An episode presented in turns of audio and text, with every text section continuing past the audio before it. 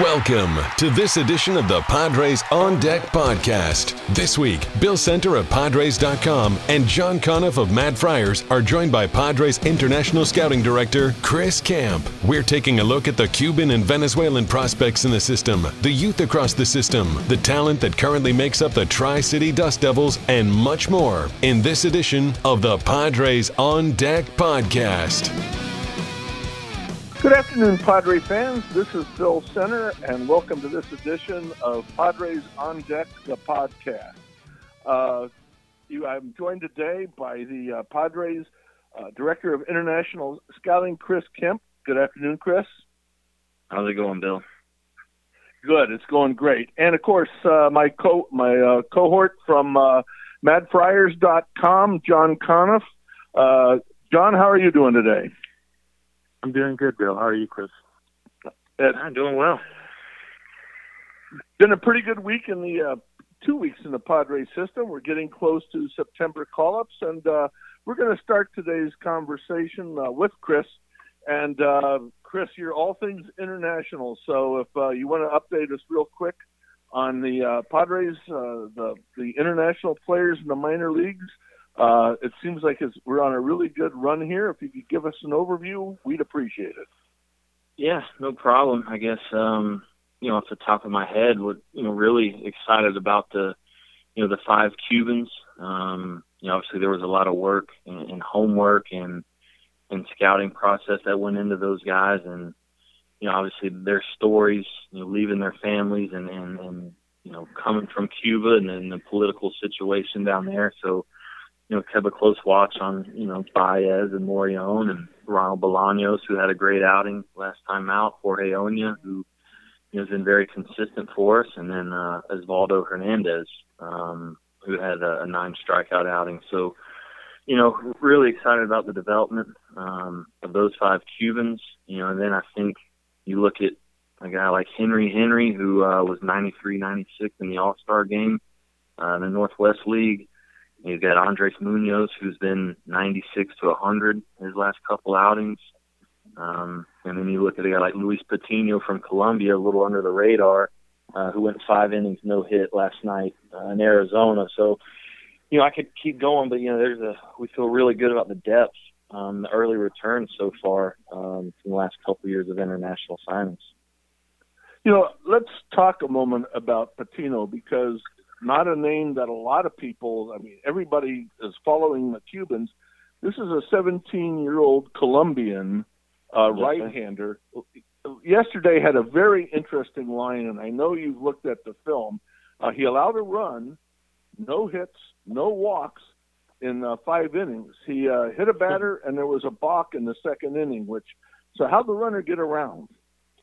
Yeah, I think just like you said, I think there was a hit by pitch. Um, you know, I think there might have been like a ground ball that advanced a runner, uh, you know, a balk, and then then maybe another ground ball. You know, so it was, you know, just kind of worked out of some a little bit of traffic on that, but you know, to go five innings, no hits as a 17 year old in that league, you know, notorious offensive league, you feel pretty good about what Patino's at right now. You know, on the film, he was working 91 to 94 uh, with a slider that was 80 to 83, and, and I think you're seeing a kid. uh starting to find himself a little bit. You know, he was a converted shortstop out of Barranquilla, Colombia, and um, pretty excited about what Ben and Sam have been able to unlock out of that guy. Interesting that last week or over the weekend, Andy Green actually mentioned the fact that he was in watching film on a 17 year old Colombian pitcher, which I would imagine is Patino. When, when the yes, manager sir. that far along mentions that he was in watching film on a on a 17 year old, that says something about the uh, young man right there. Yeah, it does, and I think it probably even says just as much about Andy and in showing how involved he is in our process and believing what we're doing at the lowest level as far as acquiring the talent and, and seeing their production even in Arizona. So, you know, for Andy to be paying attention to a guy like that, you know, makes me feel proud because you, you know we're in this thing for the long haul, and you know, hopefully in the next three to four years, you know, Coutinho will be on the mountain Petco throwing for Andy. Go ahead, John. I, I, had, a, I had a quick question. Chris, this is John Conniff from MadFriars.com. I talked to you uh, last year about Adrian Morejon. I just was up there and I got to see him pitch and uh, with the Dust Devils. And uh, I hope you could kind of retell the story about he was kind of the guy that led you guys to decide to go over slot. And from what I recall, you saw him throw about one inning, and you were kind of convinced in the 15 and under World Championships. Is, that kind of is that true, if I, or am I getting yeah. that, that wrong? No, yeah. Well, it was actually, you know, it was actually after Adrian had defected from Cuba. Um, mm-hmm you know, that I never saw him in the 15 and under. I was still with Texas because he threw in August of 2014.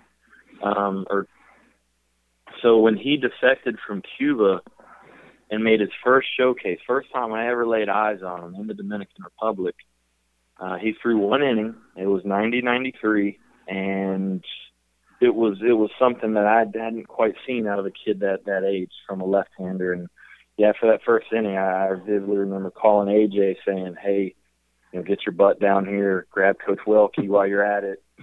Grab Logan White. You know, this is this is going to be our guy." Um, and then that kind of started the ball rolling as far as that that class and the process that went into that class. I have one more you know, question. I, you know, people talked about the velocity with him, and mm-hmm. um, but the thing is, everyone always talks about most with him is his poise. Is that the first, is that the biggest thing yeah, you noticed? It is, and I I just saw it, John. I mean, I was in Fort Wayne for his first outing. That was the first minor league game I've seen all year. Really haven't come out of my scouting shell. You know, we we want to keep adding on, and we keep looking to the future. But you know, made sure I went to Fort Wayne to watch Adrian. That was a big moment for him, big moment for me to to see him throw on that stage and you know, the stuff was great, but it, it, you know, he'd strike out a guy at 94, 95, and he just walks around the mound like he's been doing it for 20 years. You know, there's like no sweat, and he's really not phased by anything. Chris, how tough is the assimilation for the teenage, the, the younger kids coming from Cuba to the United States? Is that a mm-hmm. different type of assimilation? Than you would have, say, with a player from the Dominican Republic or Venezuela? I think the biggest thing, well, yeah, I think Venezuela is another topic we can discuss um, later on, but you know, I, I do think that the kids coming from Cuba, it is a little different because I do think there is that possibility where these guys might not ever see their family again. Okay, based on just the political situation and you know visa stuff and and them really not being allowed to go back to the country. And uh yeah I do think it is a little different. And I think all five of these guys you know in our scouting process showed us to have you know plus makeup and, and above average toughness where we believed in them as far as their work ethic. And and you know they've all got a goal and a vision in their mind. And and right now they're all going to get it. And they're going together. And it's fun to watch how do you? I mean, are there is there a special program involved at Fort Wayne that you uh, that you deal with the the assimilation of the Cubans, or I'm sure you mm-hmm. just they're not out on their own. No, no, I think that that you know goes back to our whole development crew. You know, from Sam Geaney, Mark Prior, um, you know, all those guys involved. You know, we we run a lot of coordinators uh, a lot of guys from the office in and out of Fort Wayne, and and our coaching staff there, led by Anthony Contreras. Those guys are doing a great job. I mean, I was just in the locker room after the game, and it's you'd already feel like these guys are adapted and, and have been here a long time. You know, and it's it's a very natural, comfortable feeling in that Fort Wayne locker room right now. It's it's fun to be a part of. There's they've certainly taken off. John, go go ahead. Okay, I got a quick question. Is one thing, and you might, I'd really like to hear what you have to think about this, Chris, is when I've watched some of the Cuban players um, perform compared to the Dominican guys, I mean, it mm-hmm. seems like the Cuban guys are a little more advanced and in the coaching from the program they came from. How do you kind of compare, just for the five guys you have, the Cuban guys to a lot of the Dominican kids that you're scouting and eventually signing? Um, yeah, I think you know one thing we've learned, you know, or at least I've learned, you know, in the last three years in this, um, you start to dig and ask questions about the process in Cuba and, and how these players are found and what they go through. Well, you know, they have a specialized school where where kids start training and they focus on one sport, um, and their education level and their education process is probably a little further ahead, um, just as far as a society and government standpoint in Cuba, where you know these guys are are being trained at a very young age and specialized um, in a very structured, disciplined program. Um, so I do think that gives them a little bit of an edge um, versus some other places. You know, you mentioned Venezuela, and the Padres have been mm-hmm. very active in Venezuela. Um, yes, sir. A little tough right now, I would imagine, for a young Venezuelan when he is also dealing with what's going on back mm-hmm. in the native country and their family. How how is that affecting what you're seeing on the field at all? Well, I, if anything, it's it's it's it's almost a byproduct. It's creating some hungry, motivated players. Um, it's creating some toughness and the guys that we're signing out of Venezuela, you know, they're they're playing their butt off and they're all working hard and you know, the the country by no means is easy right now. I was just down in there and it's not a safe place. I won't be going back for a while. Um and uh it's it's very difficult and you know, I have a lot of respect uh, for our scouts down there, for all the young players coming up here in the future, the trainers. Um, it's just very, very difficult right now down there. Um, but we're going to keep scouting. We're going to find a way to, to keep adding on in that country. And um, our thoughts and prayers are with all the families of our Venezuelan players that are down there right now. You've got some really good Venezuelan uh, prospects too. I mean, that's mm-hmm. I would imagine they're almost. Uh, I mean, the class is almost as big as the Cubans. I'm probably bigger. What are mm-hmm. a couple names out of that class? Um, well, yeah, from last year, you know, you're looking at Justin Lopez, who's the youngest player in the Northwest League right now, 17 year old switch hitting shortstop, who's, you know, he's battling. You know, I think for a kid his age to be out there hitting 250, 260, and, and playing solid defense, you, you feel really good about where he's at. And you look at Gabriel Arias, who could be the best player out of everybody in the Arizona complex. Gabriel's hitting around 280, playing good defense. Uh, you got Kelvin Melean from the 2015 class, uh, who's doing some things in Northwest League. You got Reinaldo Ilarraza, who's one of the youngest players in the Midwest League as an 18-year-old. Um, you know, so that little group of Venezuelan infielders, uh, we're, we're very proud of right now uh, as far as their development. You know, when the season ends, uh, will uh-huh. they be going back to Venezuela? Or are you are you planning on maybe keeping well, some of these guys here over the winter? Well, that's that's something me and uh, Ben Stanovich were talking about about ten minutes ago. You know, it's you know, I think you know there's we've got the option of keeping them in Peoria for an extended time. You know, hopefully the the situation can calm down a little bit. In in Venezuela, you've got you know we can send them to the DR complex, and they can keep training um, in the Dominican and, and keep training.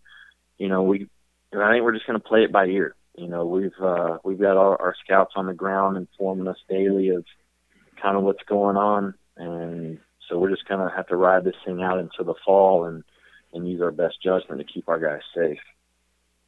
I that, that is I don't know if you've ever probably dealt with a situation like this uh, before. No, it is it's scary. It's scary. I was just down there. I'm telling you guys, like you're talking about roads being blocked, streets barricaded. There's there's uh there's a lot of danger in the streets right now, and, and I went to three different towns, and you know it's uh, it's not something I want to be sending our players back into right now. So I mean, we'll play it by ear this fall, and you know, hopefully things uh, settle settle down. Uh, one more, be, Chris, before we let you get going, I'm I'm taking up mm-hmm. some of your time here. Would you like to fine. discuss the current signing class, the uh, the class that mm-hmm. uh, you know we started signing in July. Uh, who are some of the names to watch next year who might be in Arizona? Uh, the pipeline uh, begins yeah. with uh, question mark. Yeah. No, I think the the one guy uh, off the early returns right now. This is all kind of a personal favorite of mine coming into the class, and he's been he's been performing well down in the complex uh, in some simulated games. Is uh, Jerry Landines. Uh, he's a six-three switch hitting shortstop uh, from outside of Barquisimeto, Venezuela. Um, you know, Jerry's a guy that that's going to show you a plus arm, and it's it's an easy swing from both sides, And I think once we add on to that six three frame, you, you've got a chance to to be something pretty good. So that that name is really jumps out. And then you know, another Venezuelan outfielder, uh, Angel Solarte, uh, who hit a couple home runs down in the DR last week in some games. Um, you know, true center fielder. He's a six five, six six runner. He's got a sixty arm, and uh, you know the tool set's something to be excited about. Considering you know we are I guess under penalty, you know, couldn't sign anybody for more than three hundred thousand, and to land a couple guys like Landines and Solarte, we felt pretty good about. I have one more question before Chris goes. Mm-hmm. And Chris, you know, you're talking so much about how um, how dangerous Venezuela is. At the same time, mm-hmm. the Padres are under the penalty for two years. Is it a possibility that you can get some really good value for uh, the players that you're yeah, seeing in Venezuela? I, I, you know, I'll give you, you know, Jerry Landines, I think, is a prime example. Um, is a smaller town kid in Venezuela, and I kept going in there. You know, I, I remember first seeing Jerry, and I was like, man, this is this is kind of my guy. And their expectations early on, the, the number was pretty high, and I kept going back. And every time I'd go back, or every time I'd go in there, there was no other directors around, and it's just a lot of teams have pulled out, and I kind of kept going in there and built a really good relationship with the trainer and the kid, and ended up working out for us. So I, I think there is some on one side, yeah, you can go in there and build really strong relationships and, and get ahead of some teams. But on the other side, you, know, you are vulnerable to, to some danger. So we've got to kind of walk that tight line. And I think right now we'll kind of be pulling back the reins a little bit for now. Okay. Chris, I want to thank you for joining us. I think we kept you a little bit longer than, uh, no, than that's fine. told you. Ah, we we tend to lie like that. So hey, uh, guys, we can talk. We can talk baseball all day. So if y'all y'all want to call me back later or anytime, y'all let me know. Well, maybe in a couple of weeks we'll have you back. Hey, that'll work. Just hopefully the guys keep performing. Then we got a reason to talk. Oh. I, you know what? Every day I do the minor league report every day, and it's like every day there's a standout player. Uh, like yesterday, it was both Rosario's, Jeisson mm-hmm. and Eagle. Exactly. Both both had good days, and it's like every day uh, there's a Patino, and it's just fun mm-hmm. to watch the uh, the Latin players in the uh, Arizona Rookie League and Fort Wayne and Tri Cities for that matter. Yep, you know it is exciting. You know, we actually had an all-employee meeting um, here today at Petco. The first one I've been a part of. You know, obviously I'm on the road, you know, 90% of the time away from San Diego, and and Ron Fowler gave a you know a speech to to all the employees in attendance and, and you know talking about the future. And hey it's the waves are coming. And uh you know there's a lot to be excited about right now. So i think everybody's on board and, and excited for the future. So just gotta keep working hard just that they're so young. I know it's crazy. They are really young. Hey chris uh thank you very much and we'll be talking to you soon. Yes sir. Thanks take it easy. See you john. See you bill.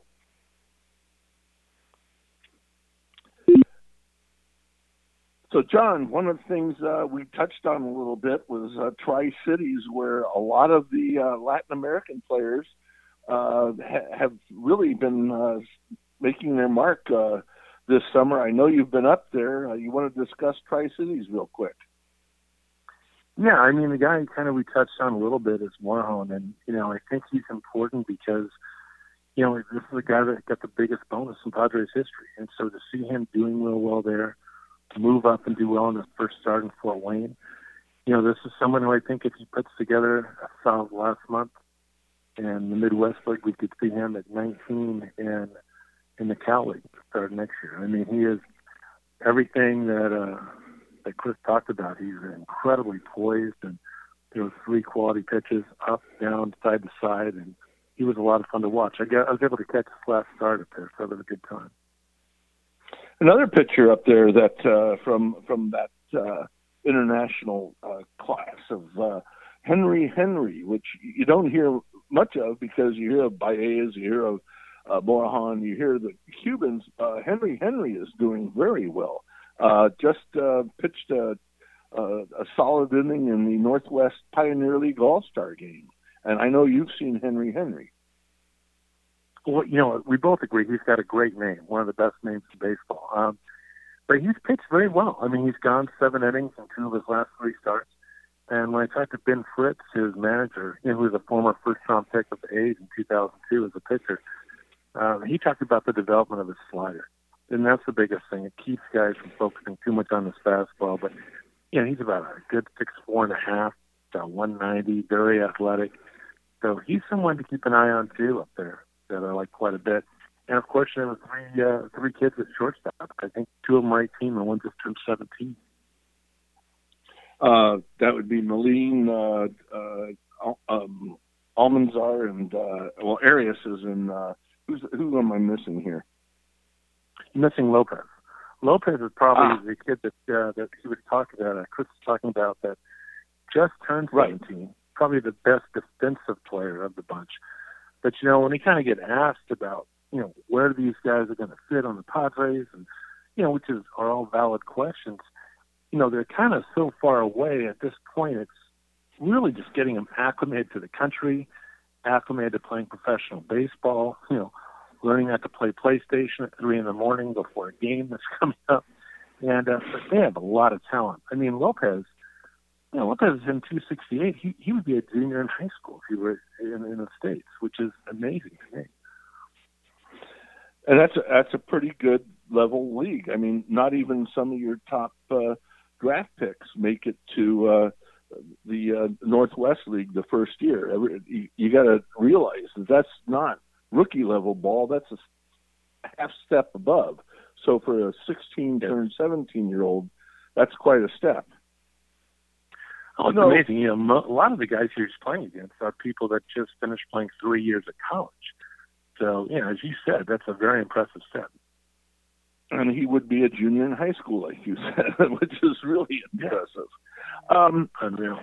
When you, I like the idea of the five Q, the five Cubans now all being in Fort Wayne, being on the same team at the same time.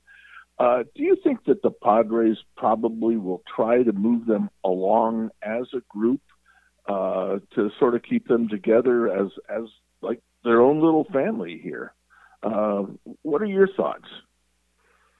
Oh, kind of. I mean, you know, I, I remember at spring training, you would see those guys together quite a bit. Oña and, uh, you know, Morejon, I know were particularly close, you know, and along with the two pitchers, Baez and Bolaños, I think one of them is down in the Arizona League, though, right now. I think that's Osvaldo Hernandez. He was sent down from Tri Cities. But, right. you know, the guy that I think we talked about a little bit um, last podcast, who just has kept on going is, is Baez, who, you know, if anyone gets a chance to see this guy in person, I mean, this is a monster. I mean, this guy is, I mean, in a very nice way. I mean, he's six foot eight. He's six foot eight. Very right. solid 240. Yeah, I mean, he's just huge. And uh, he gets, I mean, right now he has a 0.91 ERA in 29.2 innings. 47 strikeouts against three walks. But I think you and I talked a little bit about this off the air, and we can go on. We're starting to see, you know, a lot of the prospects centered around Fort Wayne and it's low A and San Antonio in the double A level. Uh, they could have they have a chance to have two teams go deep into their postseason runs in the, particularly the way Fort Wayne's playing in the second half, and San Antonio mm-hmm. has dominated their division. They have two teams that could go very deep into the playoffs, into the postseason playoffs in their respective leagues. It'll be very. I mean, it'll be very. I love.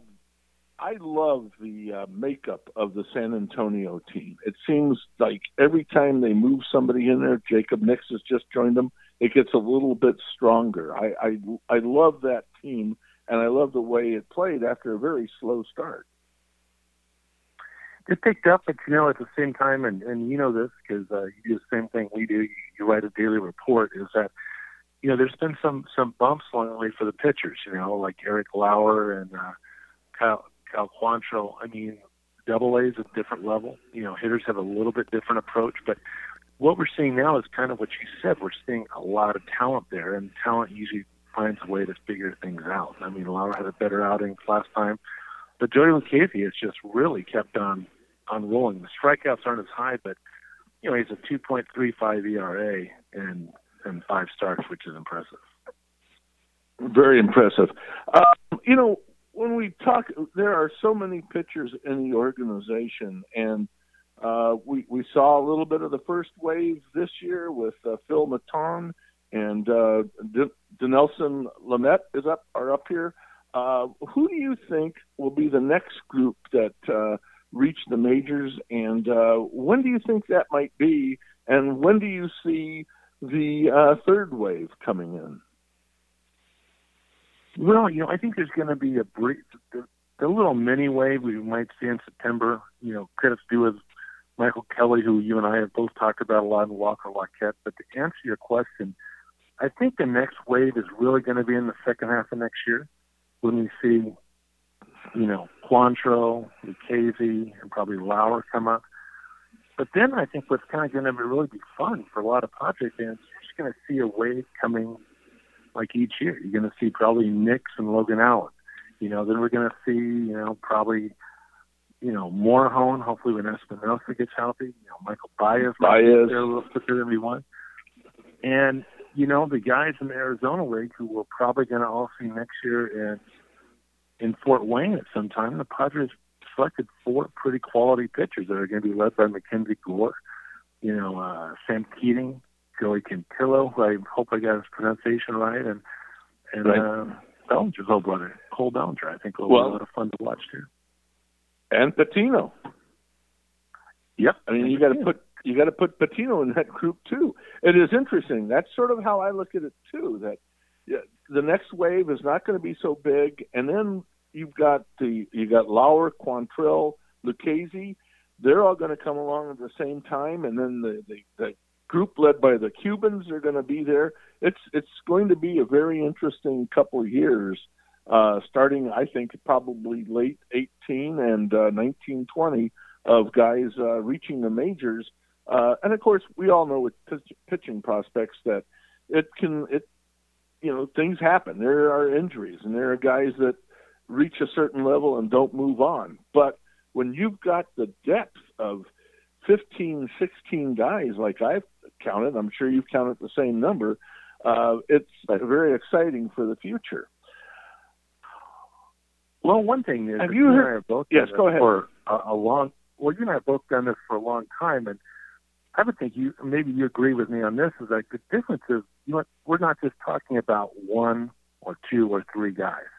We're talking about a big group of guys, and I think exactly right. what you said is people get these guys can get hurt just the nature of the game and how pitching is. But when there's so many that are coming, you take a look at Anderson um, Espinoza went down, Chris Paddack went down this year, and you and I still have about more guys than we can talk about in the limits of this podcast. Right. Well, we, well, we talked about that a couple. You, you're not dependent on those guys like they've been right. dependent on one or two in the past. And when you lose one, and you're going to lose a couple, it's in the past it has been like a thunderstruck because that was your guy who was coming along. Right now you've got you have you know you've got a dozen guys out there whose names excite me. And uh yes, Espinoza, Paddack. you hope you know you, you think that uh, in this day of Tommy John they're going to be back, but you've got so many other guys you're not depending on those guys anymore. And the other thing I like about the pitchers now it used to always be pitchability guys that the Padres right. would be bringing up, and it's and now it's guys with tremendous ceiling, and you only need you know you don't need everybody to break through, but you know somebody's going to break through.